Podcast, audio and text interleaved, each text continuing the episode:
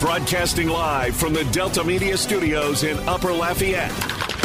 Two hours of sports talk like none other. Footnotes with your host, Kevin Foot. Welcome into Footnotes. Kevin Foot on the game. We are broadcasting live from EVCO Development Studios in Upper Lafayette. EVCO Development is a civil construction company that specializes in new multifamily construction. Simulcast on Stadium 32.3 and 133 on LUS Fiber. The game hotline is 706 0111. 706 0111. It was a uh, very uh, good night for Cajuns in the Diamond Sports last night. The games were actually pretty similar in that McNeese played well early. Um, and then the Cajuns kind of took control and and finished strong. And the Cajun bullpen, which I don't know, I, I still think in my mind's probably the number one question mark um, on this team. Pitch about as good as you can pitch last night. Now, early on, they got a, some breaks. McNeese hit a lot of balls, like really hard at people. Like, had a lot of long, really hard hit line drives that were caught. But down the stretch, it really wasn't like that. I mean, Cajun bullpen retired 21 out of 22, so it was uh, pretty impressive. And you know, we talked about something when Coach Glasgow was on yesterday with the softball team, and I think it's time. And uh, you know, the way if my wife was in here, she would say, "You don't talk about this kind of stuff because then you're going to speak it into existence." But it's time to start giving this young team a little bit of credit about one thing. You know, they've played a brutal schedule. They've been almost they've been on the road constantly and yet they still have not beaten a team that they were supposed to beat. Now, I guess you could say, well, they should have beaten Michigan. But again, Michigan is still one historically one of the great programs in NCAA softball history. So it's not like losing in a Michigan in softball is some big embarrassing loss. So for the most part, other than the Michigan loss, which you could argue they gave away with five unearned runs, um, yeah, they have it. They've only beaten LSU and Ole Miss and Central Florida, although UCF is uh, having a medicine season, which you know I guess is not to be uh, a surprise to anyone. But but they haven't lost a team. And look, McNeese losing to McNeese is not an embarrassing loss either, and yet you feel like you're you're a little bit better than them, and you should beat them and they have. So you got to give this, uh, you know, if you're a young team or you're a fatigued young team because of who you've been playing, that seems like that would be the kind of a team that might give a game away to a program that you feel like you're better than or a team that you feel like you're better than. And yet, they haven't done that. So you got to give them some credit for that, um, for for sure. Man, Carly Heath is having just a fabulous season. So certainly, um, if we want to just, we'll be discussing more of that. We'll be talking with Craig Melanson in the 10 o'clock hour. So we'll be discussing a little bit more about Cajun baseball and certainly uh, more about Cajun basketball as we wait until Sunday to see how the selection process takes place. Now, did anything happen last night, Mr. NCAA tournament man, that um, that was good or bad for the Cajuns? So nothing really happened last night. There wasn't really a whole lot of opportunities for things to happen, but what I do have for you is an is an organized kind of updated chart. I now now that all the conference tournaments are kind of set and rolling along and stuff, I have um, basically there are five opportunities. The Cajuns, as far as everything I've seen, if they're on the 14 line, they're firmly the the top team on that line from most of the people who are projecting them. So essentially, they really only need one big upset to happen. They need one conference tournament projected winner out of these five to lose. So your options that are left are the Atlantic 10, the MAC, MAC, we'll get to that in a minute, the WAC, the Ivy League, and then the MAAC. So both of the conferences that have the MAC acronym, you need someone to lose that's projected to win those conferences. You had seven chances when this whole thing started because the Colonial and the Summit League were two other chances, but Charleston and Oral Roberts, who were both the favorites, already won, so those are locked in. So you're down to five. Um, and in, in the Atlantic 10, there's a couple of these where you need two teams to lose because in the Atlantic 10, VCU or Dayton would both be ranked ahead of you. So you need anyone other than those two to win. In the MAC, you need either someone other than Toledo or Kent State to win. So anybody else, if you're taking, if you're, in betting terms, you need the field to win. In the WAC, it would be anyone other than Utah Valley or Sam Houston State. So any, so in those three conferences, you have two teams you need to avoid, which are the top two seeds, I believe, except maybe the A10. They have a little weird seeding. Then the ones where it's just you just need one team to lose would be the Ivy League, anyone but Yale, and you're good. And in the MAAC, anyone but Iona, and you're good.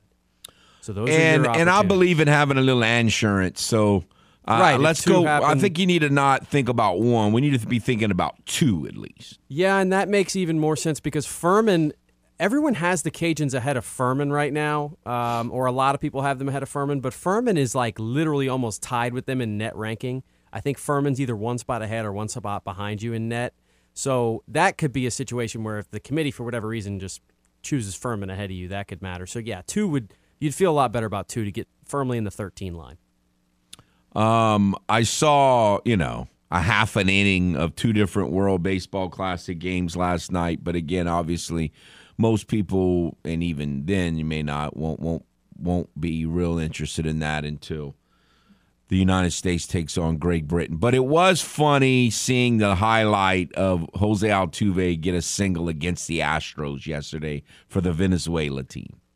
That yeah, was funny. Yeah, that was. And then in other World Baseball Classic news, I think Japan made their debut. Now I have to check if that was a tournament game or if that was just them ramping up. But Shohei pitched and was pretty dominant. They played China last night. I saw just a little snippet of that. It was three to one in like the seventh, and then I went to bed. I couldn't stay up. Yeah, we'll get an updated score there. But I do know Shohei was uh, pretty dominant, and he he pitched as well, which I was kind of I didn't really think he was going to throw for them.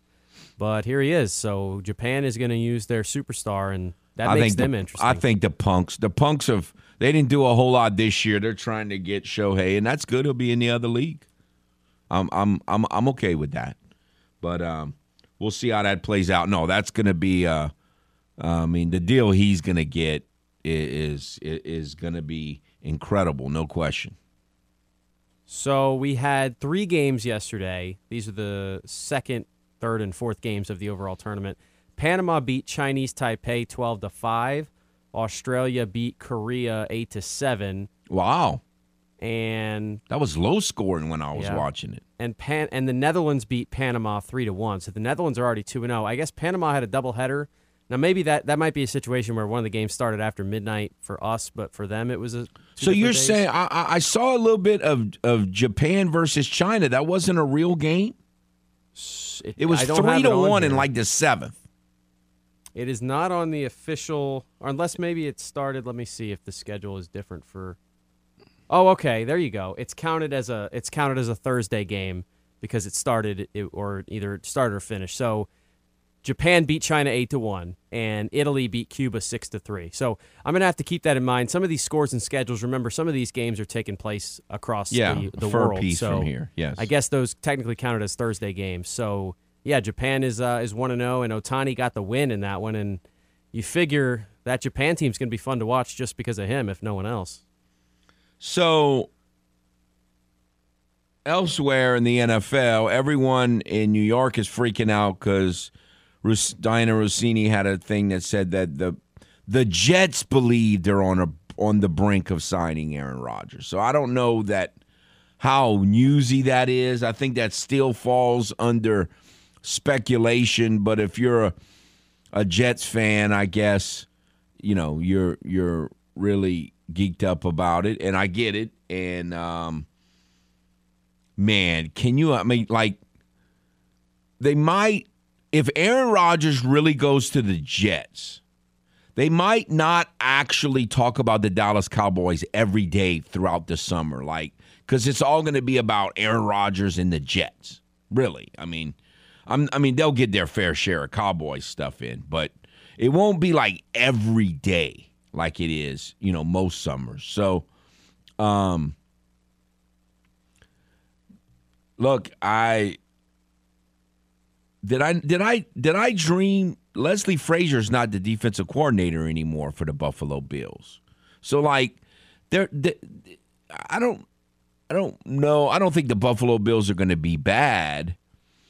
But this idea that they can't possibly catch the the Bills, I don't know. I mean that we'll we'll see how the Bills transition after last season. Um, they they're gonna have, you know, they've got to get a little better because I'm sure they're a little frustrated that they haven't really even gotten to the championship game the last few years. So we'll see how they transition.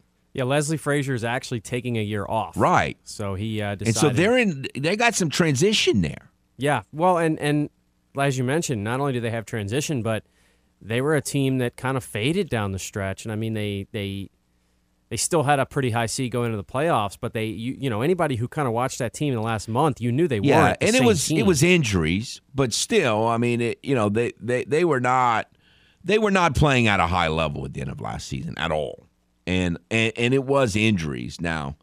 You know, but again, still that can mess with the dynamic of a team. So we'll see how that plays out. Uh, I'm still not, you know, I mean, I think two is such a week to week proposition that who knows what the Dolphins are going to do. I've been higher than most people on the Dolphins the last two years, and they've mostly came through. Now, I mean, I. I think they kind of cheat. The officials cheated for him in that last game, but still, they went to Buffalo and competed well. So, um, you know that that division's obviously going to be very good, but I, I think one of the things that we've said, and if Aaron Rodgers really does sign with the Jets, that I think we overrate is that a lot of these athletes, especially athletes the the stature of an Aaron Rodgers, they don't like, oh no, I'm not going to go to the AFC because there's too many good quarterbacks there. I, I, don't know that they think that way as much as we do, and I think uh, if he goes there, that would be another example of that. And well, it's a different kind of green, I guess, just not a not no yellow to go with it, but um it, he, it, if I was him, I would say, and he probably had the power to do it. Let's get rid of. Let's go back to the classic Jets uniform, which is the best looking uniform in NFL history, and, and get away from this cheesy stuff that they've gone to. The Jets. I, that's been frustrating me. A jet, like a, the actual, you know, thing that flies in the air, is such an easy thing to kind of create a cool looking design around, and they just used letters instead. Like, let's create, let's do something. Yeah, they, let's take the old uniforms and then modernize them a little bit, and we'll have something here. I think the old classic jet uniform is the best. That's the best one ever, and they botched it. All right, we'll take a timeout. Talk to our friend Stevie P on the other side. Stay tuned. Tune in every weekday at 8:15 a.m. and 3:15 p.m. for the LSU Sports Update, presented by Tibbs Trailers here on the game. 1037 Lafayette and 1041 Lake Charles, Southwest Louisiana's sports station.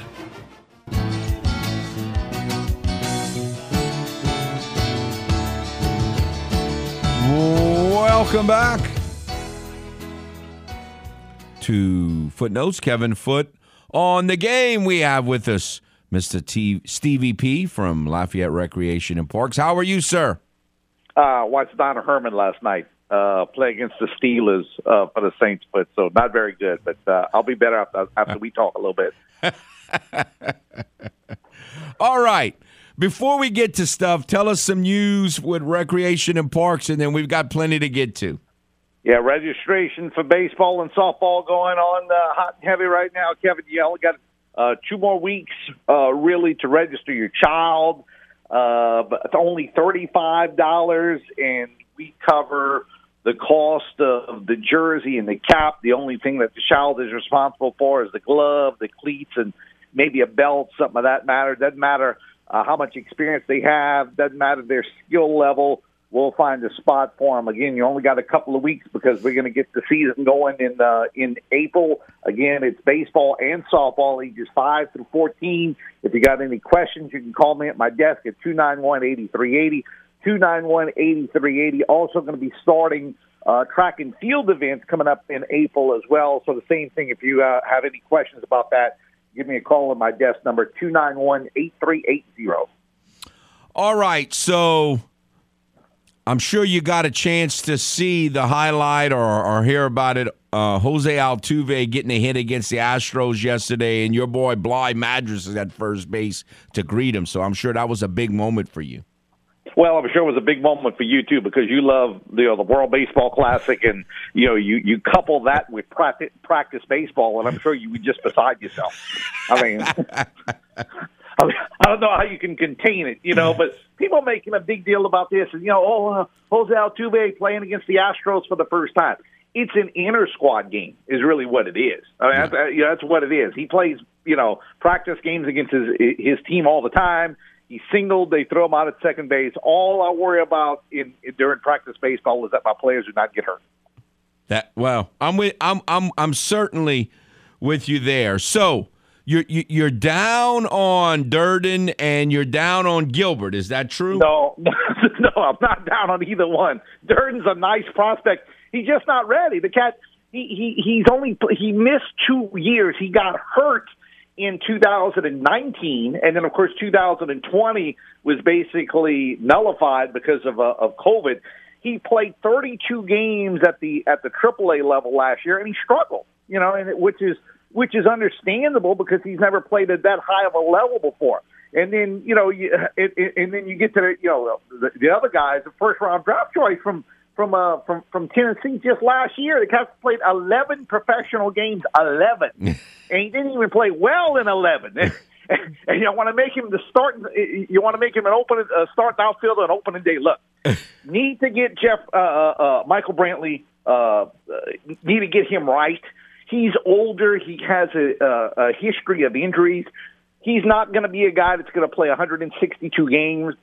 But I, uh, I keep bringing up the name Jurickson Profar you know, if the Astros go into opening day and they see that Brantley is not going to be, you know, 100% until, and they're not going to say this, you know, he's just going to say, oh, he needs a couple of more weeks, a couple of more weeks. They said that last year about Michael Brantley. Oh, a couple more weeks, a couple of more weeks. Oh, we talking years now. Come on, give me a break with this.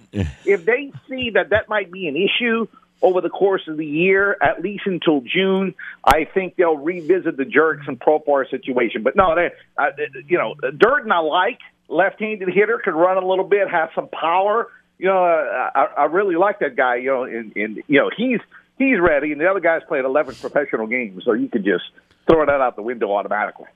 Your Mavs have struggled with the Pels. Well, you know, Mavericks can't play defense, Cap. I mean, you know, I mean, really, that's that's what it's all about. It, it, they were a, not a good defensive team before the Kyrie Irving trade, and somehow, miraculously, they got even worse. I mean, they're they're one game over 500, and then Doncic's having the uh, the MRI.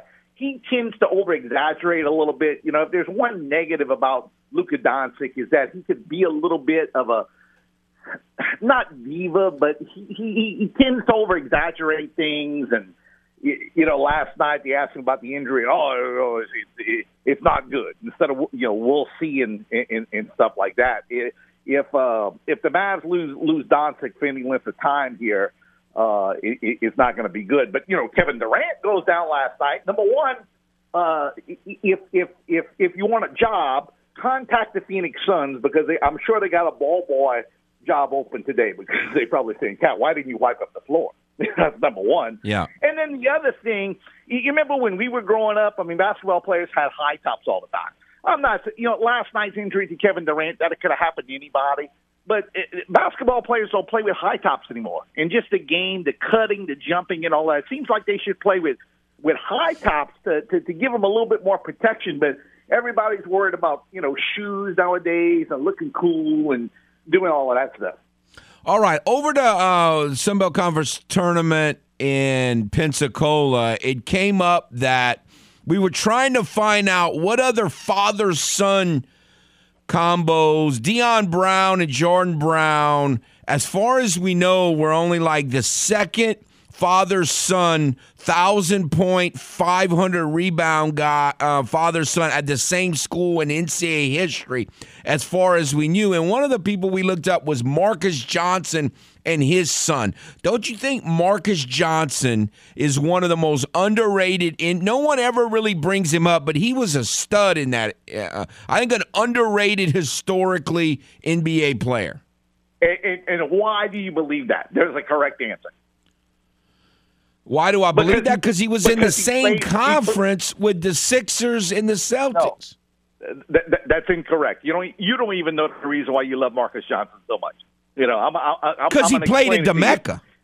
He play, yeah, he played at the Mecca. That's exactly right. Exactly. Anybody that played at the Mecca, this cat loves. Junior Bridgeman, uh, you know, Sidney Moncrief, the, the cat, lo- Kent Benson, cat loves anybody that ever played at the Mecca. But no, Marques Johnson, tremendously underrated because yeah, he did play with a very good Bucks team that had, you know, a, a lot of good teams beside him. And of course, in those days, uh, you know, guys didn't team up to chase rings and all that. But no, I remember Marques Johnson filing. I mean, a guy that could that could score from the mid range, a guy that could certainly take it to the hoop, and he was a good defensive player as well. So no, there, there's no doubt that Marques Johnson is one of the more underrated players in uh, in, in, NBA history. And uh, again, it's just the era. I mean, last week we talked about eras with Pistol Pete and, and Moore and you know the, the, all the points that were scored in the early '70s, not only college basketball but the NBA. Uh, Marques Johnson played in an era where players just didn't go play for for other teams to to, to try to chase championships. If he would have, he probably had have a couple of titles, you know, somewhere right now, and he'd probably be viewed in a lot better light than what he is. Absolutely. So I'm sure you remember growing up, being in high school and college and just out of college and being all geeked up on Selection Sunday.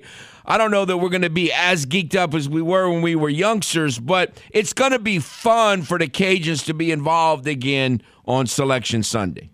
Oh no, no, there's no question. It's it's a it's a great event. Now I still maintain, Kevin. You know, people talk about oh, it's the best postseason that there is. I, I've always had a little bit of an issue with that. I think that the first weekend is the best.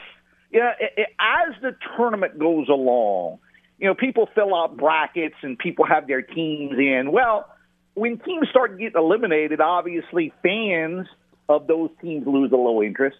And and as your bracket gets busted, I know mine is every year, as your bracket gets busted, you tend to lose a little bit interest in the NCAA. So as great as you know the first couple of rounds are, and especially the first couple of days, you know, I talk to, to people. I'm sure you do too.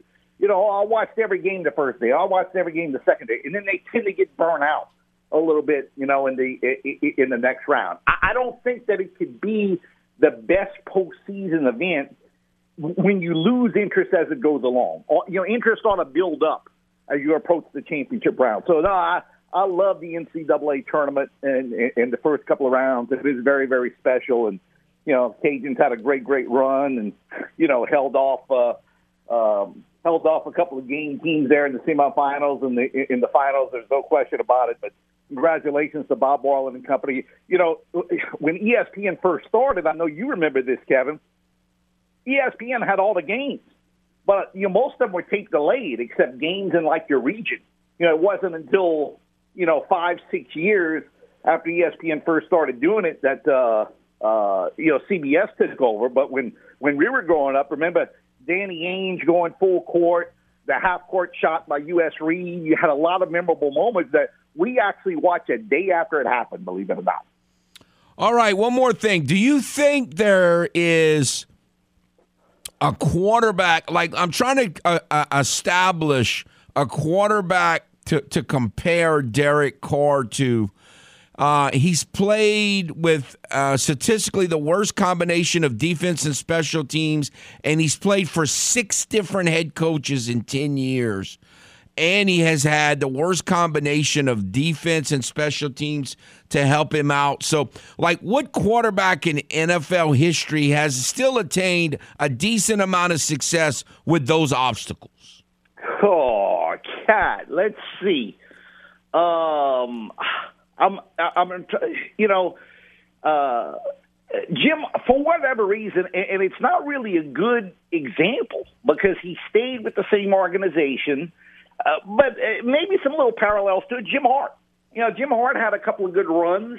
Uh, he had some, uh, you know, Mel Gray was an outstanding receiver for uh, uh, for the Cardinals. He had Ottis O.J. Anderson for a little while, but the Cardinals, uh, yeah, Don Coryell, they actually tried to run the ball they had a few different head coaches, and as well as they moved the ball, uh, they weren't they were not very good defensively. You know, on the offensive end, they had Dan Dierdorf and Conrad Dobler on the offensive line.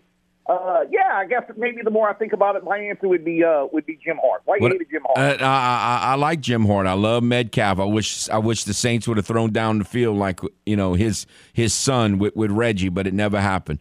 All right, so it'll be uh, you know a lot, a lot has happened in the last week, and a lot more is going to happen before we get you on next week. Thank you for your time, sir. You have a nice day. The Astros playing at, at twelve oh five today. Practice baseball for Kevin. I know you're excited. Kevin, as always, it's been your pleasure. This is Footnotes on the game. 1037 Lafayette and 1041 Lake Charles, Southwest Louisiana's sports station. Your home for the LSU Tigers and Houston Astros. This is Footnotes, live from the EVCO Development Studios in Upper Lafayette on the game. 1037 Lafayette, 1041 Lake Charles, Southwest Louisiana's sports station.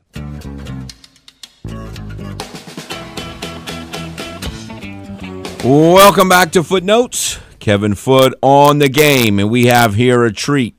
UL track and field coaches Lon Badeaux and Tommy Badeaux. How are y'all? We're making it. All right. So I understand your birthday today. It birthday is. boy. It is. I, I was really trying to hide that from the world, but you know. But was your real birth? Let's be honest. Was your real birthday present come? Uh, when was that? Friday when the Saints announced that they signed Derek Carr as the quarterback. Absolutely. Yeah. Absolutely. That, that's a good birthday. That was a good birthday. Yeah. I was like, okay, we at least don't suck totally there.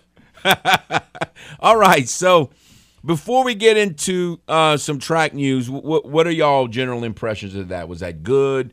You know, it's easy to. Some people were upset that they overpaid for him, but Daniel Jones just got forty million. So it, You don't you don't overpay for a quarterback really anymore. You just you just set the next line for the next person. I mean, two years from now you'd be like, that's not that much, you know. And they were they were in a situation where what else were you gonna do? You know, I mean, you can maybe you can go get Jimmy G and he can win, but he's going to be there for about three, four games and hurt himself. Right. And from there, I mean, at that point, you're like, okay, we're either going to go draft somebody. If you're going to start somebody you draft, you're guaranteed to win three games this year. You know, so do you bring Dalton back out there and draft somebody? I mean, this it's the best best, best case scenario, at least for the landscape. by, by far. Also, uh, Tommy, I, I think that I've always thought, and I try to con- remind some people that quarterback is a leadership position, and I think your personalities and your character meshing with your team and your coaching staff is important. And I just think Derek Carr is going to fit in. Yeah, and I think I read an analyst uh, uh, take on the on the trade this morning actually about the cost, right? Yeah. And and in his take, it was like, okay, this is the market now for the mid-level quarterback. This is the market. This is what you pay.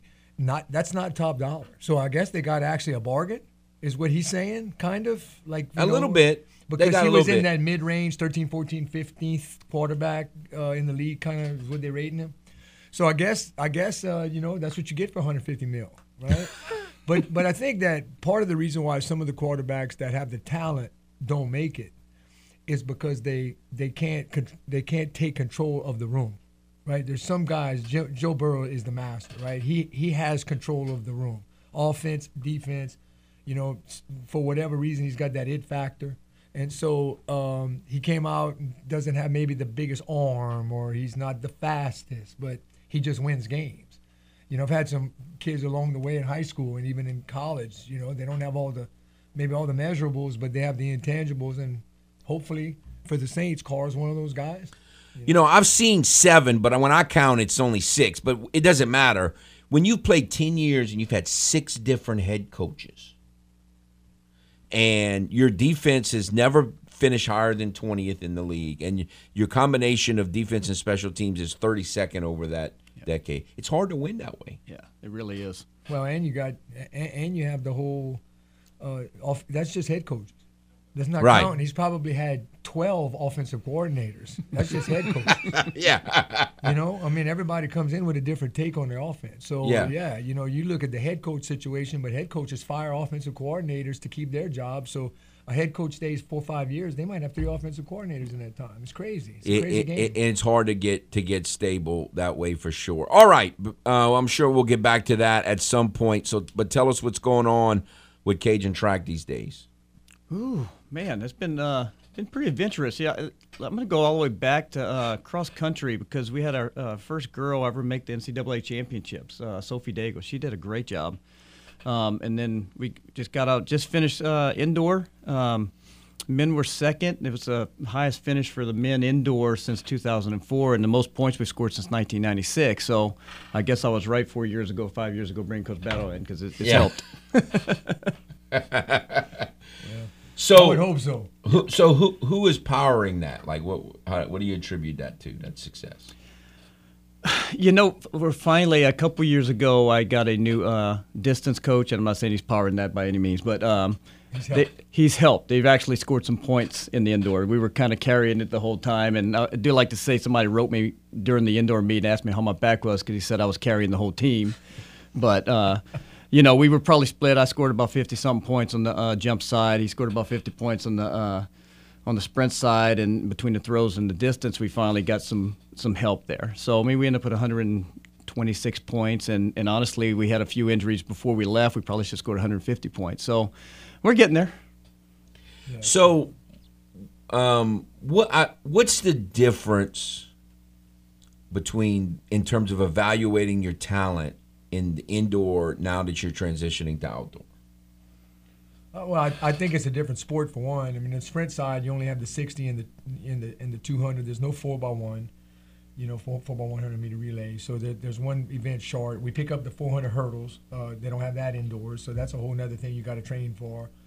But you, you know, you're gonna kind of rely on on you know the people who brought you here. So your better sprinters are gonna be able to do multiple things. Lon's got a great group. He doesn't add any events, you know, obviously. Uh, so you kind of know what you got there. Uh, the distance kids, um, it's not, it's not. Uh, the points are more spread out outdoors. So in indoors, uh, distance points are kind of unusually skewed that way.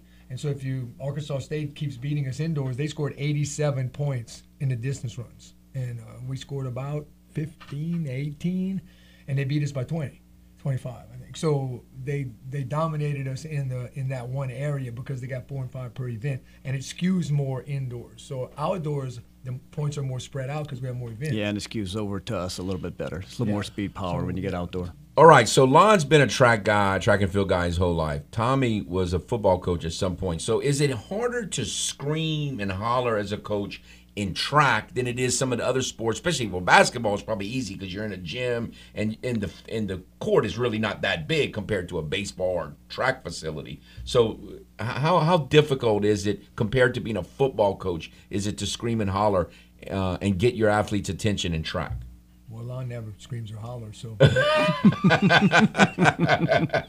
We just have fun. It- it- it's funny because I think so. In basketball, everybody can hear you. Yeah. In football, you're screaming and hollering, and nobody can hear you. so you scream more and holler in football, and nobody even knows it. Right. Right. In track, not too many people scream or holler. So when you do, you act like the oddball, kind of like you know. It's kind of like you're. But you've been called an oddball before. No, I've been thrown out. Yeah, it's just I'm the only track coach probably that's been threatened to thrown out the stadium. But so that's kind of a side note. But but the honest to God truth is is that when you are kind of a, a, a boisterous, you know, or whatever loud track coach, it's a it's a what, what do you call it? A temporal sport. So you know, a lot of track coaches are very even keel. They they, they like talking to their athletes at at a very you know intellectual level, and I, I try to do that. Where did Coach Longson fit into all that? Oh, he was kind of mellow. Yeah, yeah, he was, kind like of mellow. the grandfatherly type. He was. here- Yeah. Here's the thing: when coach, so coach, coach is kind of like me. When you get older, so you you pick and choose your spots. I used to, you know, yell every practice, but now it's about once every couple of years. But, but he was when he decided that he was gonna gonna make a point. The kids knew it. His his uh, the top of his head got red. it did. that it did. All Top of right. His head got red. You had to straighten up. We'll take a timeout, come back with more with UL track coaches Lon Badeaux and Tommy Badeaux next. This is Footnotes on the game. 1037 Lafayette and 1041 Lake Charles, Southwest Louisiana's sports station. Your home for the LSU Tigers and Houston Astros. Go subscribe to the game's YouTube channel at The Game Louisiana. That way you can check out the latest original videos and more shenanigans from the game. 1037 Lafayette and 1041 Lake Charles, Southwest Louisiana's sports station.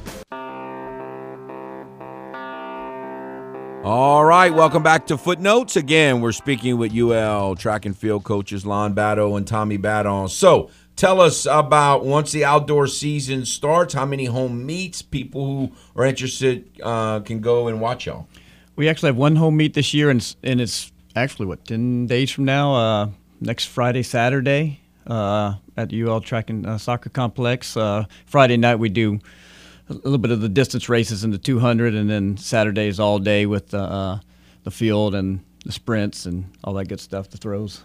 So, uh, is there any if the Cajuns are playing at that time? Is there any uh, plans to get like a big t- big screen TV out there? We, I guess we can. I mean, You 'cause could I put it on. You could put it on we could. silent. You we, can we mute could. They- I the- think they start exact same time as we start the four by uh, four by one. Wow. So we're going to the exact same time. In fact, I think we're going the exact same time Friday and Saturday.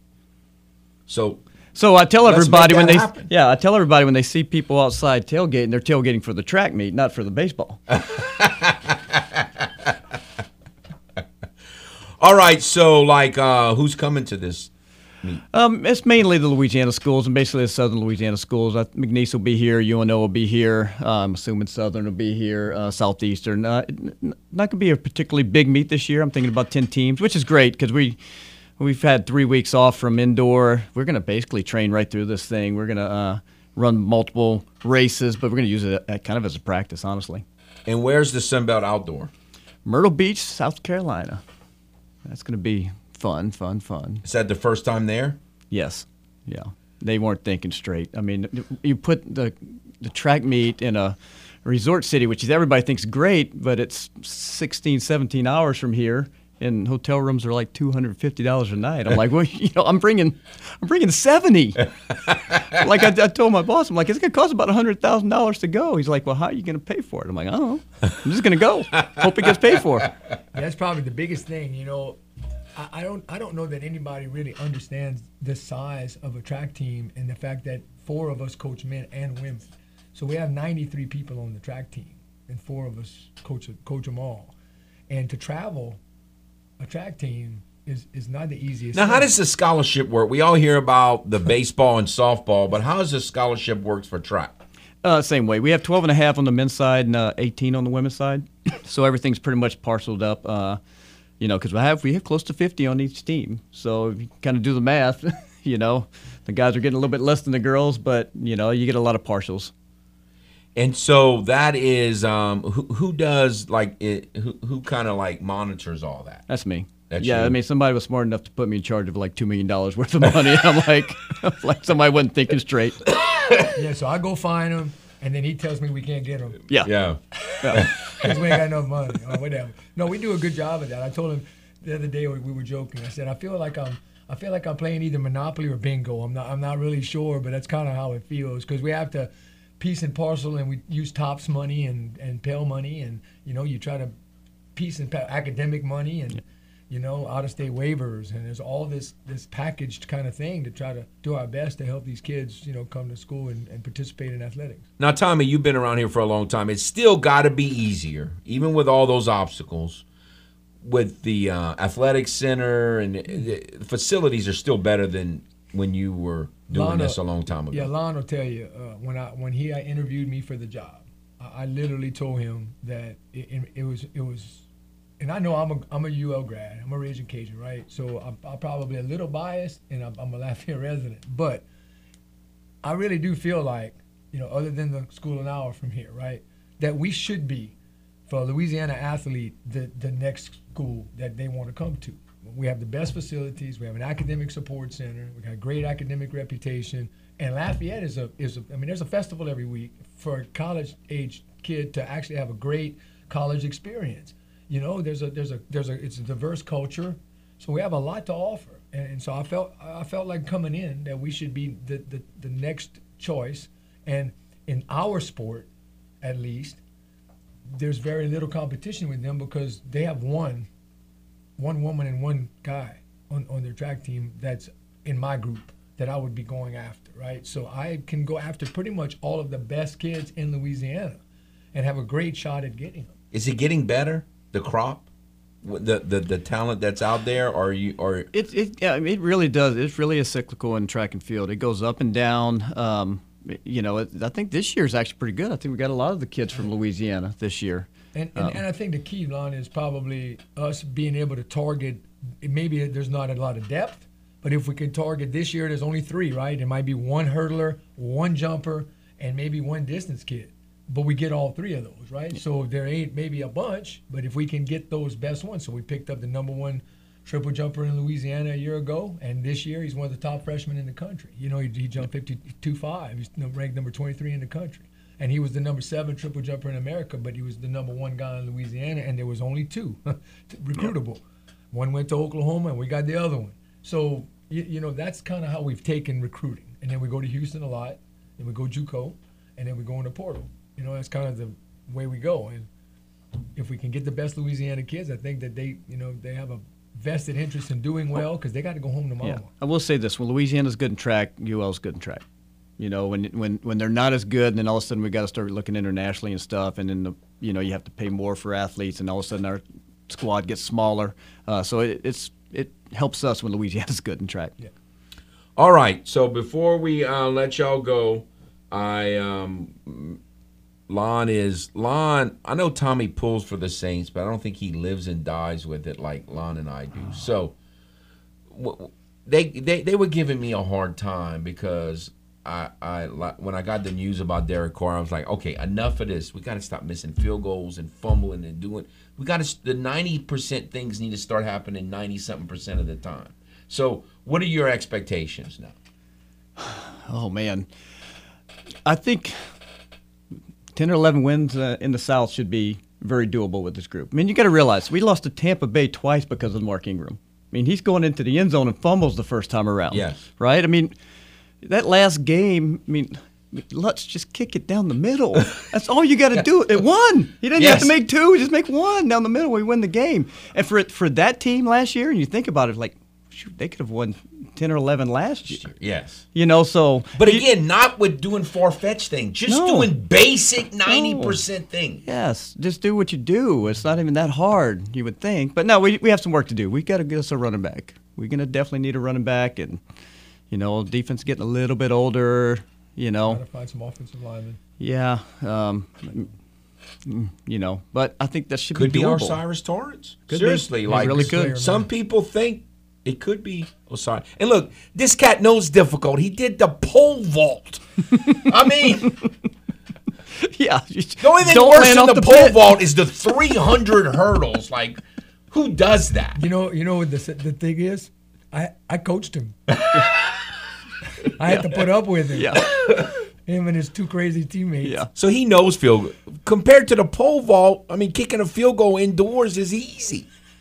They keep It's- telling me how it's the s- difficult it It's is. the same thing. It was two poles to the Yeah. bar. Go right down the middle. You don't miss one left or right. You All hurt right. yourself. Thank you, guys. Appreciate y'all coming in as always. Another hour to follow. Stay tuned. Broadcasting live from the Delta Media Studios in Upper Lafayette.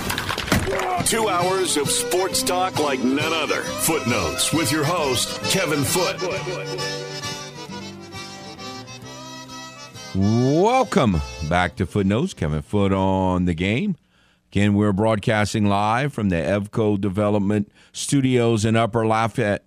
Upper Lafayette Evco Development is a civil construction company that specializes in new multi-family construction. Simulcast on Stadium 32.3, 133 on LUS Fiber. The game hotline is 337 706 0111. 337 706 0111. The first hour, didn't really have time for phone calls. We've had two guests, and we're only going to have one guest, Craig Melanson, talking Cajun basketball and, and baseball in the next segment. But today, right now, is a good time to call in, as well as the last two. If you would like to get in and talk NFL or conference tournament, NCAA tournament basketball baseball or softball, whatever you would like. Uh, St. Thomas More lost last night to Catholic of Baton Rouge. New Iberia plays tonight against Walker, another team from the Baton Rouge area. We'll see what happens in that matchup. North Central so far is the only team that has gotten through to the final. And we'll see how New Iberia does tonight against Walker over at Burton Coliseum in Lake Charles. All right, let's go to the game hotline. Hello. So let me let me see if uh, if I got this correct. Uh, Roy Williams, he retired, and then Coach K retired the next year, and now Boeheim. That's how that's how they did this. Well, some people say Boeheim should have retired a long time ago, but but what what what, what do you mean? Well, he wanted what, to coach his son. Man. You know, he wanted to coach his, his son. Right. So you know that that was real. Uh, that's. You know, so crazy. I was thinking about Boeheim the other day because 20 years ago, and, and down in New Orleans, uh, when they won, when they finally won one, and uh, I heard someone say, you know, you only won one. That's kind of a that's kind of sad. That's like, you know what I mean, man? Like, huh? Like you you. I, I don't know, man. You know what I'm saying? Keith Smart hit that shot in '87. You know, things happen. Yes. Uh, this, this man made some runs. I remember that run in '96, man, when Mississippi State made it to the Final Four. They made a nice run with um, John Wallace, I think, and they had a team with Lawrence Moten. When Lawrence Moten, I, always did like Boeheim, man. I like his style. I like I like you know some of those Syracuse teams. Uh, gr- uh, remember watching those teams when I was growing up as a kid. Sherman Douglas, people like that. Right? Uh, yeah, he played for Syracuse. I think. Yes. Yes. Uh, Rony Seikaly. Rony Seikaly. That, that's crazy, man. Seikaly was one of those names I remember as a kid, man. You know, that's kind of one of the first players. People like him and um, Gerard Reed, man. and, anyway, I, and and Terry Holland just died. You know, so yeah, there's a lot of um, coaches that are exiting the scene that were you know played coached some great teams and great players when we were younger for sure. It's like when you break down some of the players, uh, excuse me, some of the teams that won titles, especially when Boeheim was at it when, when he was coaching. Man, you had some you had some powerful coaches, like you know you always had in in uh, college basketball, and to sit up here and say that, you know, he should have won more is that's that's that's that's where we are, man. And you know, this legacy talk, legacy. That's that's all. That's all. That's just. It's, almost like sports talk is to the point where people don't have any. It's almost like they can't come up with anything to say, so they just say stuff just so people can just react to it. And I'm, and, and I'm the idiot falling for it. You know. Look, you have a good one. All right. Uh, thank you. Take care. Oh, well, you know, I, I I'm not. I'm not big into all that legacy and the gr- goat. I mean, I, the goat. I, I really think the whole goat thing is like the worst thing that's ever happened to sports. Like whoever came up with that first, they just need to, you know, just go in some cave somewhere and just don't talk to people. I mean, it's just it's the worst thing ever to me. Uh, I mean, I, we had these conversations before, but not, I don't know. It's just not. It's not the same. It's just awful. So I I agree with Jay, and we we try to stay away from that on this show, for sure. But um, look, Be- Boeheim was not the most popular guy. He spoke his mind, but you know he had his unique way of playing defense, and he stuck with it, and he had something to hang his hat on, and you know he was he was certainly part of the fabric of college basketball for a long, long time. So I, I, I you know, I. Some people are going to be critical of him because he's easy to criticize because he criticizes a lot of people. You know, he's very open and and the older he got, I think the more I don't know if he's grouchy or whatever, but the more I guess when you've done it for a long time, you feel like you have the that you're at, you feel at liberty to to do that as well. So kind of is what it is.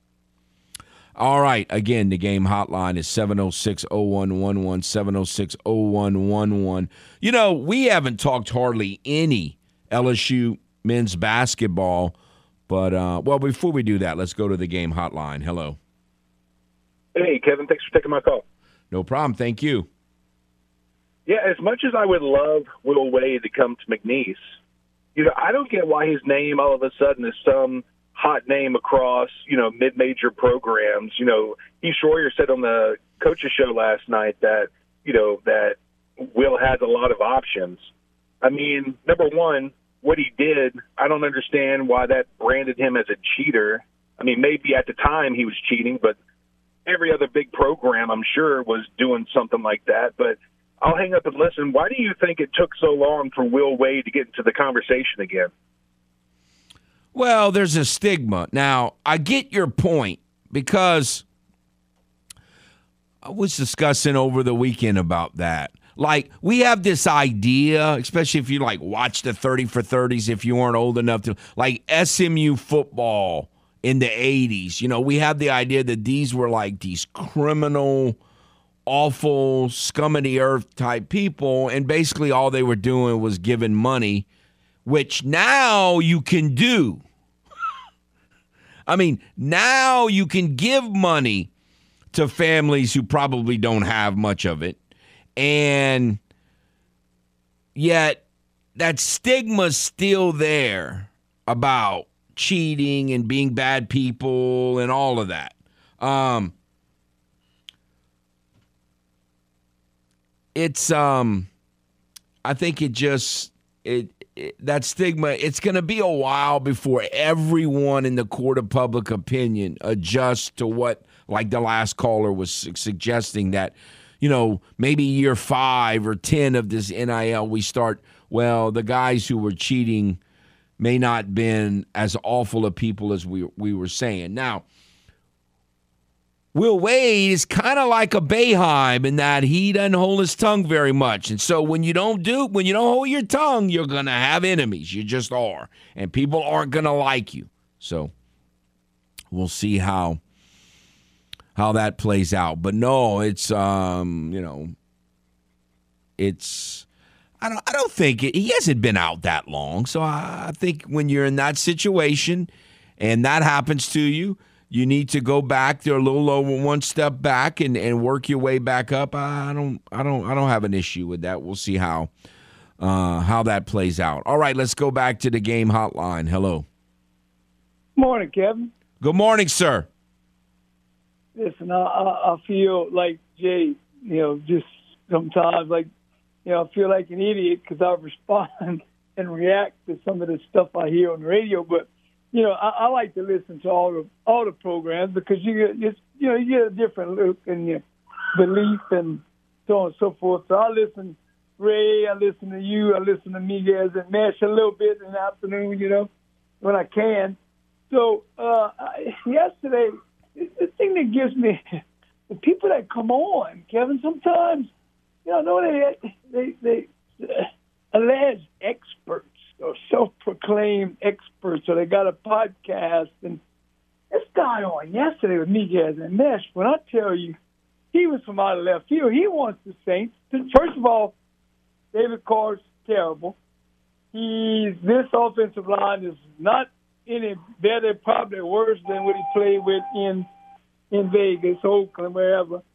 Uh, the Saints defense is getting too old. They're not going to be nearly as good. And all negative, negative, negative. Then he he, he went with we need to draft a wide receiver in the first round to to give us a dynamic player to mix in with Carr. And uh, then he said. Uh, uh, well, he said Aaron Rodgers oh, is washed Michael up. Thomas I mean, this idea that absolutely not. Michael yeah. Thomas couldn't come back, wouldn't come back. I mean, it, it was just every single thing he said, like I, I was like, what, what, what, what, what? So I don't know if this guy. I really don't know who he was. He had a podcast. I don't know if he had some vendetta or he had some issue with the Saints. But boy, Kevin, he was Mr. Negativity. You wouldn't have liked him at all. Well, I, I I heard it, and, and look, Emery's been on shows in this market for a long time. He and I don't agree on very much, but that's okay. I mean, uh, you know, Yeah, yeah, yeah. It's- you know, it is what it is. But man, you, he, woo, but but this idea that Aaron Rodgers is washed up, but again, it goes back to what I always say: we judge everything on records. Just the bottom line, we we don't have the Exactly. ability to put things through a filter. Aaron heard- Rodgers is heard- not washed up. He was injured and he was on a team in transition last season. I mean, it's just silly. I heard, yeah, I heard somebody talking about actually somebody who who made sense that that records, you know, a quarterback's record really virtually has nothing to do with the quarterback, nothing, zero, zilch. You know, I mean, it. it I, I can't remember who it was. This was a couple of days ago, but you know, it, you know, like, oh, really? You don't think? Isn't that a isn't that an enlightening enlightened opinion? It, it, has to do with a team, or you know, it's just it it, it, it struck me because, of course, it's very unusual. But yeah, I'll, I'll just Jay. I, I didn't think about calling, but then when Jay said, you know, I'm the idiot that responds, I think to myself, "Yep, Jay, I know exactly how you feel." Because sometimes I think I'm not. I I don't have anything to say, and then bing, I want to think, "Wow, this this guy here is, makes me want to It- it- say." it- it- it's what- okay. Look, what- I, I I don't. I try over the years. I really don't get that upset. at- Like some people hate Cris Collinsworth and Phil Simms and all these different announcers. the only guy that right not now, I, with that too, you know. the only guy I just So, uh, cannot take is this Dan Graziano. Like when I see Fuck, yeah. when I see him on like the air, guy, huh? I just envision his face being on like a dartboard, and I just want to throw the darts at it. That guy is the worst. He's kind of smug. I find Oh, him I can't stand him. smug. know? He's Like, the he only guy. Everything. It's not a thing that he ever, never knew. You know. All right, guys, y'all have a good day. All right. I don't know. That guy just really gets my nerves, and the way he talks, and his mentality, and ah, his delivery, just everything. I can take. I mean, I can take Stephen A. all day, or other announcers who I don't even never necessarily agree with before watching that guy Dan Graziano. That guy's the worst.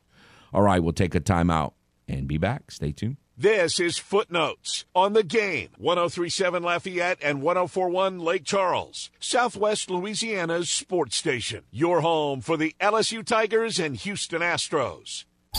Are you fluent in Footlish? Not to worry, we're here to help with the Footlish Dictionary. Medicine season. Medicine season. Noun. A season in which a college or professional sports team suffers a disappointing season due to injuries or fluky incidents. Also known as paying the piper. Now, back to the man with his very own language. Kevin Foot and Footnotes on the game. 1037 Lafayette and 1041 Lake Charles, Southwest Louisiana's sports station.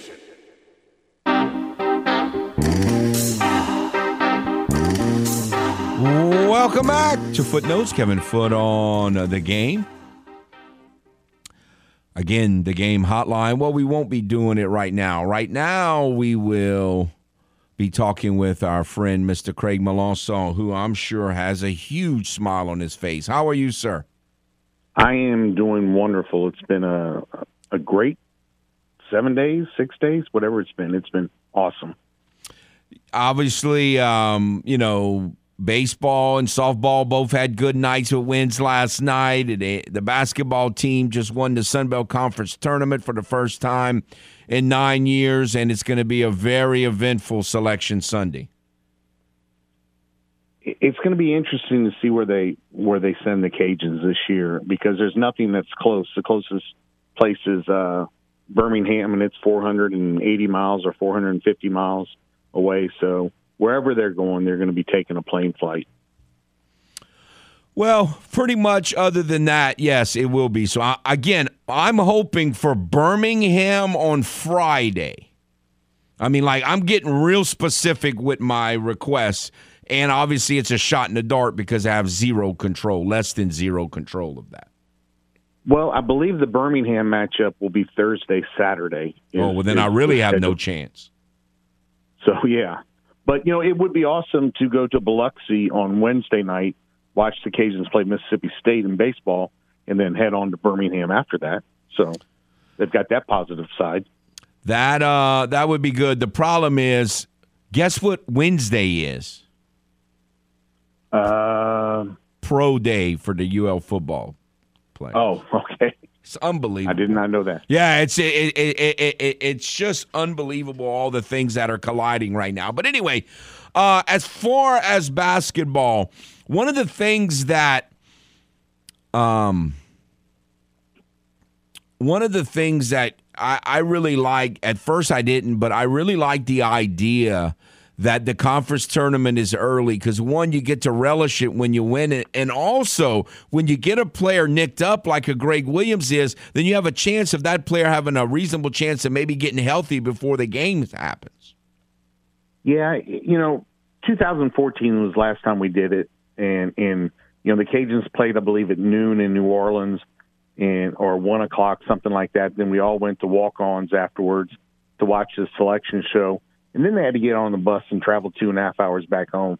So I kind of like it uh, for many reasons, but like you said, I think the the biggest reason is to get guys healthy and get some legs, uh, get some fresh legs in there, which could be the difference depending on who you're matched up with. A- a- absolutely. Um, the you know I I think one of the things that's so fun about this team is that they seem to like one another. I was a little worried down the stretch about Themus Fulks and the fact that Themus was the hero of the of the final game. I think is just tremendous the way that that part worked out. And you know, until you go look at the box score, the last two box score stores, you really didn't realize that that uh, you know Themus had played 36 minutes, and uh, in in the game before, I believe it was 18 minutes or 19 minutes, and it was Michael Thomas. So they've done. Uh, I, I think they're both learning their roles, and I think they're both. I, I like the way they're playing together right now.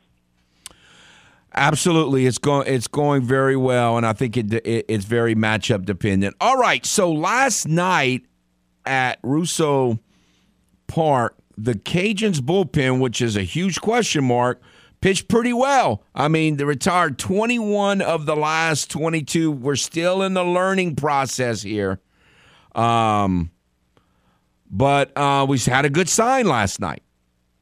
Yeah, you know, Coach Steck said before the game that he wanted Ben Tate to come out and uh, and he, he everyone I think like you said is learning their role here and then learning how to pitch different. Most of these guys were starters on their high school teams and then when you come in and you're coming out of the bullpen, it's a very interesting dynamic there that that that changes. And you know, last year we ended up with three guys starting Friday, Saturday, and Sunday. The previous three years were relievers, so it uh, it was nice to be able to see them shut things down as the game went on, because I think McNeese can be very explosive at times, but at the same time, this we were not playing in Lake Charles where the wind was blowing out. The wind, the little bit of wind we had was blowing in, so uh, it was good to see our pitchers take control of the game at the end, especially. It yes, it, it it was very good. And look, I uh I kind of closer is not as big a deal in college baseball for whatever reason as it is for a lot of people in in Major League Baseball, but I still think it's very it's it's it's a huge notch in your belt if you can have that closer and man, has Marshall, you know, is he looking like one right now? he, I think, is the biggest surprise. Uh, maybe because uh, I, I said it just because you know he was out last year, had Tommy John surgery and everything, and you you you don't know what you're going to get back after that. Uh, but yes, very pleasant surprise, and if he can keep that up, and as long as we don't wear his arm out too early, and I, I don't think you you will with with Dylan Toyd in the bullpen and also uh, Cooper Rawls. So I, I think I think Blake is awesome. It, it is. Uh, he's developing a nice, uh, some nice early confidence uh, for sure. All right. So the other thing that's happening is, you know, Lee Amadi is starting to get some at bats. It's going to be interesting to see how that plays out long term. We we got Juhas getting some starts now, and Heath Hood is in left field. Um, you know, we've all seen what Mason Zambo has done, and and, and now Taylor's getting more at bats at second. So I mean, really, the everyday positions have not been nearly as consistent as we kind of expected them to be. No, but uh, I, I like the fact that it's early on and he's giving guys chances and opportunities to play those positions because I, I think we've learned, you know, at the end of the year last year, uh, Rocco was banged up, Heath Hood was banged up, uh, Marshak was banged up, Will Veillon, uh, you know, so I think with as many guys as we have in as many interchangeable parts in the infield, which I don't think we've had in the past, but there on all of that, I, I, you got to think that Mason, Mason Zambo is the biggest surprise there. I mean, the way he's hitting the ball. No, he's done tremendous. And of course, the coaches, Coach Deggs always reminds me that he led the team in hitting in the fall. Now, I'm not a big fall ball guy in terms of what how those stats translate to the spring, but he's obviously been doing a lot of good things over uh, a large period of time. It was also great last night to see Veillon get a double, the two RBI double, because you need hits like that sometime to get a veteran going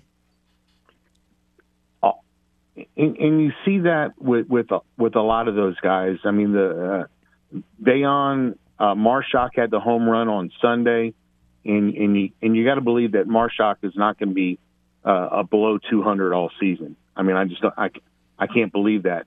But at the same time, Marshak makes a great play at third yesterday and showed showed off his arm and why he was there. So no, you're right. You need you need a Will Veillon to, to, to come alive. You need a Marshak to come alive. And uh, Julian Brock seems like he's a double machine this year, so that's fun to watch as well. Uh, I gotta tell you, he's one of my favorite. Um, he he kind of remind you know he kind of reminds me of Tommy Bates. Like a lot of current Cajun fans, um, may not remember Tommy Bates unless you've been around a while, but he played for the Cajuns in the early '90s, and he just had that you know, wholesome smile, nicest guy in the world, kind. Of, and, and, Julian Brock really reminds me of Tommy. I I, I enjoy uh, interviewing him and wa- wa- watching him play. I don't think Julian ever has a bad day. Every time I talk to him, when you walk up to him, it's got that smile on the face, and and I I I remember Tommy, but I've never met him. You know, like, like I know the guys uh, now so, but yeah, Julian, I don't think ever has a bad day, and you can see him even when he disagrees with the umpire. He kind of looks back and gives a little smirk, like, "Why didn't I get that pitch last time when I, you know, when our pitcher was pitching?" So it's fun to watch him play. Uh, absolutely. All right, so this weekend, uh, I think High Point is probably a little better than, than than what the name would sound like. But what are your expectations this weekend? Well, I, I I hate to say the word sweep because it's baseball, but High Point generally has been a, a 500 team. They play in the same conference as Campbell. Uh, they've only played Division One ball for the last 22 years, though. Even though their university is 130 years old and they've been playing baseball for 80 years, so um, I, I just don't think they're at the level of, of a Campbell, and I think we didn't. No one recognized how good Campbell was coming in, and I think Campbell is a very good ball club. But back to High Point, it, it, it's three games that we should win, and we should get hopefully get a lot of guys playing time when it comes Sunday as well. Yeah, and Campbell, obviously, we knew they could really swing the bat, and boy, did did they prove that over the weekend. So we'll see how it plays out. But no, look, it's an exciting time to be a Cajun fan, and I know you've been in the middle of all that for years, and so. Uh, you know, it, the, the Sunday's going to be exciting, and, and, and really, all it, a lot of things are heading in the right direction right now. Yeah, uh, it, it's, I mean, softball's playing in a, another big term in, in Florida, and I, I, I've got to believe that they're halfway done with their games pretty soon. They haven't even started conference play. So yeah, it's it is um you know, a lot of traveling and hopefully they can rebound when they get to conference play in terms of their confidence being the same and what it needs to be, but we'll um we'll see how that plays out. I appreciate your time as always, sir. You you have fun. All right, thanks Kevin. We'll see you at the ballpark. This is Footnotes on the game. 1037 Lafayette and 1041 Lake Charles, Southwest Louisiana's sports station. Your home for the LSU Tigers and Houston Astros. This is Footnotes, live from the Evco Development Studios in Upper Lafayette on the game. 1037 Lafayette, 1041 Lake Charles, Southwest Louisiana's sports station.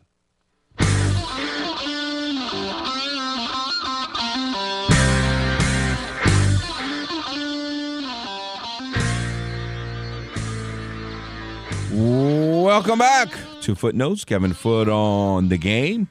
The game hotline is 337 706 0111. 337 706 0111 if you would like to get in. Lots to talk about, certainly NFL, NCAA tournament basketball, baseball, and softball. I was going to mention LSU. You know, LSU's, we haven't talked very much LSU men's basketball because they, you know, finished 14th and had a dreadful season. Um, but they won last night. And not only, it's funny how it works. Not only did they win, but now they're playing a team that they actually beat this year. So, I mean, when you finish dead last, how often do you win your first game and then you play someone who you've beaten in your second game? So, I mean, I mean, who? I mean, you know, it's kind of like the McNeese situation. Who thought they were going to make any kind of a run? You know, the season they had, and probably no one thought that of LSU. But it's really not that far fetched right now that they could win this game. Yeah, that's we we kind of touched on RB three. It's funny. Again, I, I don't exactly expect them to make a run, but if they were to get past that, they play Kentucky, who they actually early in conference play. Now that seems like a long time ago, but they took Kentucky to the wire at Rupp Arena, which is a tough place to play. So it's weird how the teams they struggled against most of the teams in the whole conference, but all the ones that they seem to play okay against, they kind of lined up on their side of the bracket. It would be. Um, I just don't think they have enough offense to pull that off. Because usually, if you pull off an upset, you know you got to hit a bunch of threes and and and and really take advantage of turnovers or whatever takes place. So I don't know. It's just it was just like, man, this isn't as far fetched as you would think that it would be with the situation they're in, but it's just something to, to kind of keep an eye on. Uh, again, LSU baseball, we discussed it yesterday. They're they're playing Samford, who is not as good as Lamar on paper, certainly not as good. And so it should be another kind of blowout city weekend. And then we'll finally get to SEC play, and it'll be more um, kind of interesting, or you know, there'll be more to discuss other than well, we expect it to be a blowout, and that's kind of um, the case. The Cajun game last night was not a blowout. It was. It was bizarre in that early on, McNeese really hit the ball hard, but at people. And then once the Cajuns got the lead, um, you know, we talked about it when Craig was on. The the the the relief pitching was fabulous, so it kind of seemed like more of a blowout than it actually was. But the final score was five to three. I mean, the old bloop and a blast in the game think line, and it would be tied. But uh, it didn't seem that close once the Cajun pitchers started getting McNeese batters out at a at a really a furious pace. The only out of that 21 out of 22, the only person that got on was a uh, a two out walk and so, you know, I've heard people several times recently say we don't want the two out.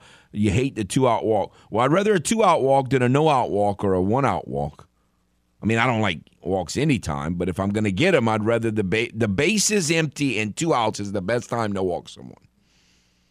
Other than maybe intentionally walking someone a really good hitter with first base open, I guess you could make that argument to get to a hitter that you match up better with. All right, let's go to the game hotline. Hello. Good morning. Good morning. Okay, look, what I've, I've been, I've come to a realization about all this seeding for the Cajuns and all that stuff, and uh, where we're going to be at. Do you think when it they get to the end with the, especially after the 12, the 13, 14, and 15, do you think that committee sits down and really looks pinpoint, oh, which one's better and all that? Do you think No, I don't the think- no. or No. they just look at the net? Uh, uh, that they got a better net and them ahead. I think they might look at regional a little bit, but I, I don't think it's near the priority that we all talk about. No. So if, if that's the case, I'm pretty sure he's going to be strictly net. And if it's strictly, because you know, then they the net came about because the RPI was uh, too much in the favor for the mid majors way back in the day. Remember that, right? And then when they invented the net, that's when it knocked out most all these mid major uh, artists.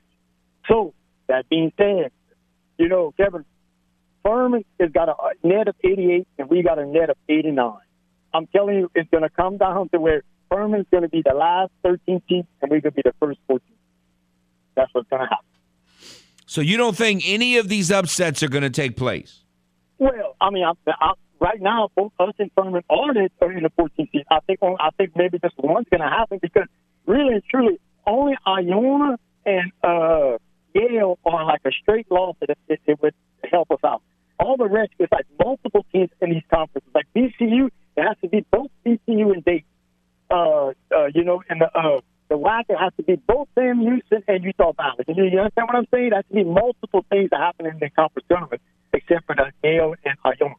And they happen, fine, but we're going to need two because and you don't. This RPI is a lot different from the net. The net does not move.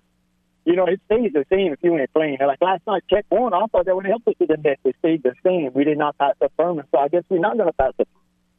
Well, the one thing to, to remember with that, the net can still fluctuate, but given how many data points are in there now, it takes more. It's not like early in the season where every win kind of matters. I understand the Furman point, and it, it's very possible that the committee would put them above us, but the the you know the situation that the Cajuns have against Furman is that the Sun Belt is going to maybe you're going to hope that they value the Sun Belt a little bit more than the SoCon. Um, but if they do just go strictly on net, that one spot that could end up hurting the Cajuns. So yeah, you- you're going to need a. I don't know how many teams the Cajuns played among other conferences are still out there playing, but you're going to hope that uh, maybe maybe Texas winning the Big 12 could maybe try to bump your strength of schedule up enough. But uh, yeah, it, it, that that is a concern for me as well, and potentially you might need two of those things to happen. Now, one thing we can look at, though, if they do see the, uh, the there is like the 12 seed, 13 seed, there is like a 1, 2, 3, and 4, 12 seed. Whatever, if we do are the 14 seed, I think we'll be the top 14 seed where we're going to play like the, uh, you know, the lesser of uh, the 3 seed. You know, that's how it works. So, Well, yeah, and they're they're huh? supposed to do it like that, but the committee is kind of in the past people have kind of accused them of still doing because the thing is that they're still technically supposed to seed it regionally too. So it it gets a little weird with that, but yeah, they should in theory be the top 14 seed. Oh, like I said when I started out with, do you think they're going to put that much thought in what we just been talking about way out there for a 13 and 14 seed? I, I think not. It's going to be like, oh man, who, who, who, who got a better net? Oh yeah, let's put them ahead there. Let's move on. And let's get ready for our committee show when they're going to ask us why so and so they make the thing. They ain't worried about the 13th and the 14th and the 15th seed. They could care less about us at all. That's the way it is. That's all that's the way it all has been, and that's the way it's going to be. Now, now, now, FedEx man, how how did your boy Giannis even know how many rebounds he had? You see, Giannis does so many good things I like. He does so much uh, uh, post game, the things he says. You know, he never says anything out of line. What he did in that game, there, I did not like. You know, that's not that's not typical him. I hope things are not crawling in his head and making him be, become a me player like LeBron and all these other guys. And uh, uh, KD, he needs to stay focused and stop worrying about all them triple doubles. I wonder if someone put that in his head and he just did it, or was he really running on the court thinking, "Man, I got nine rebounds." Somebody had to tell him that, Kevin. And you know, they'll go back to when uh, y'all talking about Marques Johnson. You know, Marques Johnson. The, the only reason why he came to the Bucks because he was it was his pick when he got drafted uh, for the uh, Kareem Abdul-Jabbar trade. You know that. Huh? No, I didn't know how he got there, but I, I thought he was really good. I thought I did so too. Remember, we we couldn't beat them ugly Celtics. We couldn't beat. Uh, uh, you know, there's a lot of good teams in that era. But we had a good team. If we would have been in the West at that time, we might Oh yeah, it to the you'd have been you'd have been you'd have been rolling. Well, the Celtics cheated. The Sixers just had a lot of talent. I mean, that was just brutal. Well, all right, fellas, y'all have a good day. All right, take care. Now, Stevie P said something wrong that I didn't challenge him on. He said, I love everyone that played at the Mecca. Well, that's not true because Jack Sikma played at the Mecca. And I did not like Jack Sikma going back to the C- Seattle days. Have you ever seen the, the Mecca's way before your time? Have you ever seen the court on the Mecca? I just always thought it looked cool. And Stevie hated it, but I really liked the Mecca. Which what are, you- what are you referring to? Like The, Mecca pattern? is the building where the Bulls and Marquette played. I remember the Cajuns in 1982. It was probably one of the more exciting selection Sundays because the Cajuns late in the season, they finished 22 and 7 that year, but late in the season they went up to Marquette and they played at the Mecca and got their faces crushed. And and so there was a lot of oh no, is that going to cost them the at large bid? Are they not going to get in? And they ended up getting in anyway, um, which was great. But the no, the Mecca is where the Bucks played, and I don't know that Marquette played all their games there, but they certainly played some of their games there. Uh, it was just it was the first that I could remember of a court that had all kind of crazy color stuff on it. It wasn't like most all the courts back then were just normal. You know, they just look, you know, they didn't have a lot of stuff on the court. It was the first court that kind of had a lot they put stuff on the court. I don't know. I just always thought the Mecca was cool. And I always did kind of like the Bucks because when I was like 4 or 5 they beat the Celtics, so I said that makes them good people. You know, that's just that's just the way it is. I always did kind of like the Bucks. All right, that, that'll do it. We'll take a break. Come back. This is Footnotes on the game. 1037 Lafayette and 1041 Lake Charles, Southwest Louisiana's sports station. Your home for the LSU Tigers and Houston Astros. Why doesn't Kevin Foote talk more basketball? Because it's in the best interest for his health not to discuss basketball. I had to give up basketball to save my life. I cannot take basketball. It's way too subjective. More footnotes coming up on the game. 1037 Lafayette and 1041 Lake Charles, Southwest Louisiana's sports station.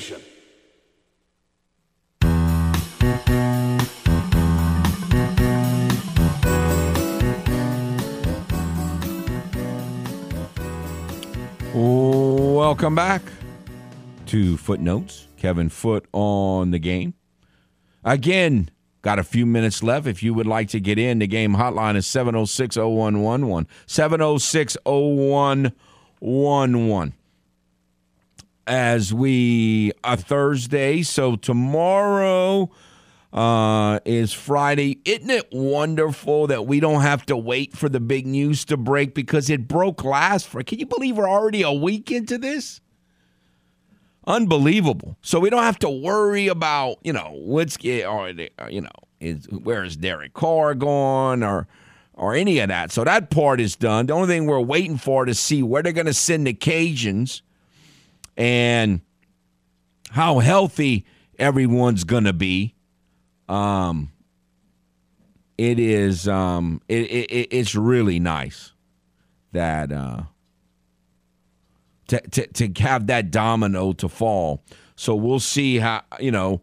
I guess you know we have to wait and see what happens with Aaron Rodgers, but. I already uh, the main reason I wanted that to get done is to you know to get the Derek Carr thing to happen, and so the Saints can move on finally, and that already happened. So you know if Aaron Rodgers wants to wait, no no problem for me. All right, let's go to the game headline uh, hotline. Hello. Yes, good morning. I had a question. I've been looking for the a, a channel to buy tickets for the regional. Do you know what the arrangements are for that? Uh, I don't think we're going to know any of that until Sunday. Um, uh, yeah, I don't think But we're going to know. priority list or anything like that? Are they talking about it? I, I have not. I've heard no information on that. No, sir. Yeah. Okay. All right. Thank you. Uh, if someone knows, I, I, I have not been given any information on, on, on that in, in terms of how to get tickets. I, I just don't think we're going to know any of that until until Sunday. But if but it is possible that some of it's out there, and if it is, please uh, give us a call and, and let us know. Again, the game hotline is 706-0111, 706-0111. Let's go back to the game hotline. Hello. Exactly when does like hatred start? Like when you're a kid? Uh, well, for me, it probably you talking about hating sports teams. You know, I, I, I mean, just in general. Yeah, I mean, when, when does that stuff take effect? When does that spell get get you know? I guess it put on? started for me at like five or six. Man, I, I heard you a while ago, and I was laughing. I said, "The man see been hitting the Celtics since he was four years old," and I'm like, "What you know about hate at four years old? I mean, who, I mean, what's going on at, at, at your house at four years old, and you hate people already?" Man, well, I hate issues at four years teams. old, huh? I don't hate. I don't hate people. I hate the teams. That's what I'm saying. But in Yeah. general, at four years old, what do you know about hate? At four years old, I mean, you better not go to the potty correctly all the way. and, I mean, what's going on, man? I Oh, wanna know. I- I- me. I don't mean, know. I don't know what it that. I was. told my old lady. I told my old lady. I said. Think about that though. I said a lot of people say they've been hating somebody since three and four years old. I'm like, how that come about to where you that a baby basically still ain't you barely just got over potty training period and like you hate things, hate people. I'm like, I don't know. I said I never heard that in my life, but I said maybe I could be wrong. I said some people pick, it, it gets in them real, real early, but man, four years old, you hate the Celtics that uh, young? I mean, the truth of the matter is, I hated the Celtics probably ten to eleven years before I even hated the cheaters. Because I didn't start hating the cheaters so they started cheating in the eighties.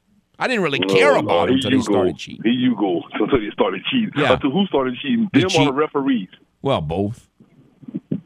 No, Kevin. Them or the referees? They were in both cahoots. can't cheat because the referees control that. They were in so cahoots. The, referees. Those- so you meant to tell me And you know the ma- and you know the mafia was part of that too. For the cheater. And you know the mafia was part of that too. Corman policies from Youngstown, Ohio. There's no mafia in Youngstown, Ohio. Yeah. But you know, I knew about all that kind of stuff because I grew up a fan of theirs. So Yeah. I knew the owner had mafia things Oh, going yeah. on, but he ain't the only one. But And a criminal owner. Uh, yeah, Kev was a criminal. Kevin, at four years old, Kevin. Four and five That's years old. young, yeah, man. I've been rooting for the Celtics against the Celtics for a long time. Thanks for the call.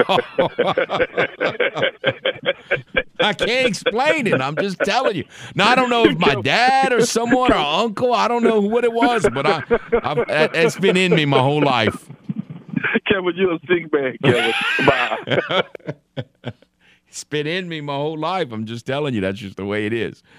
Um, I don't know.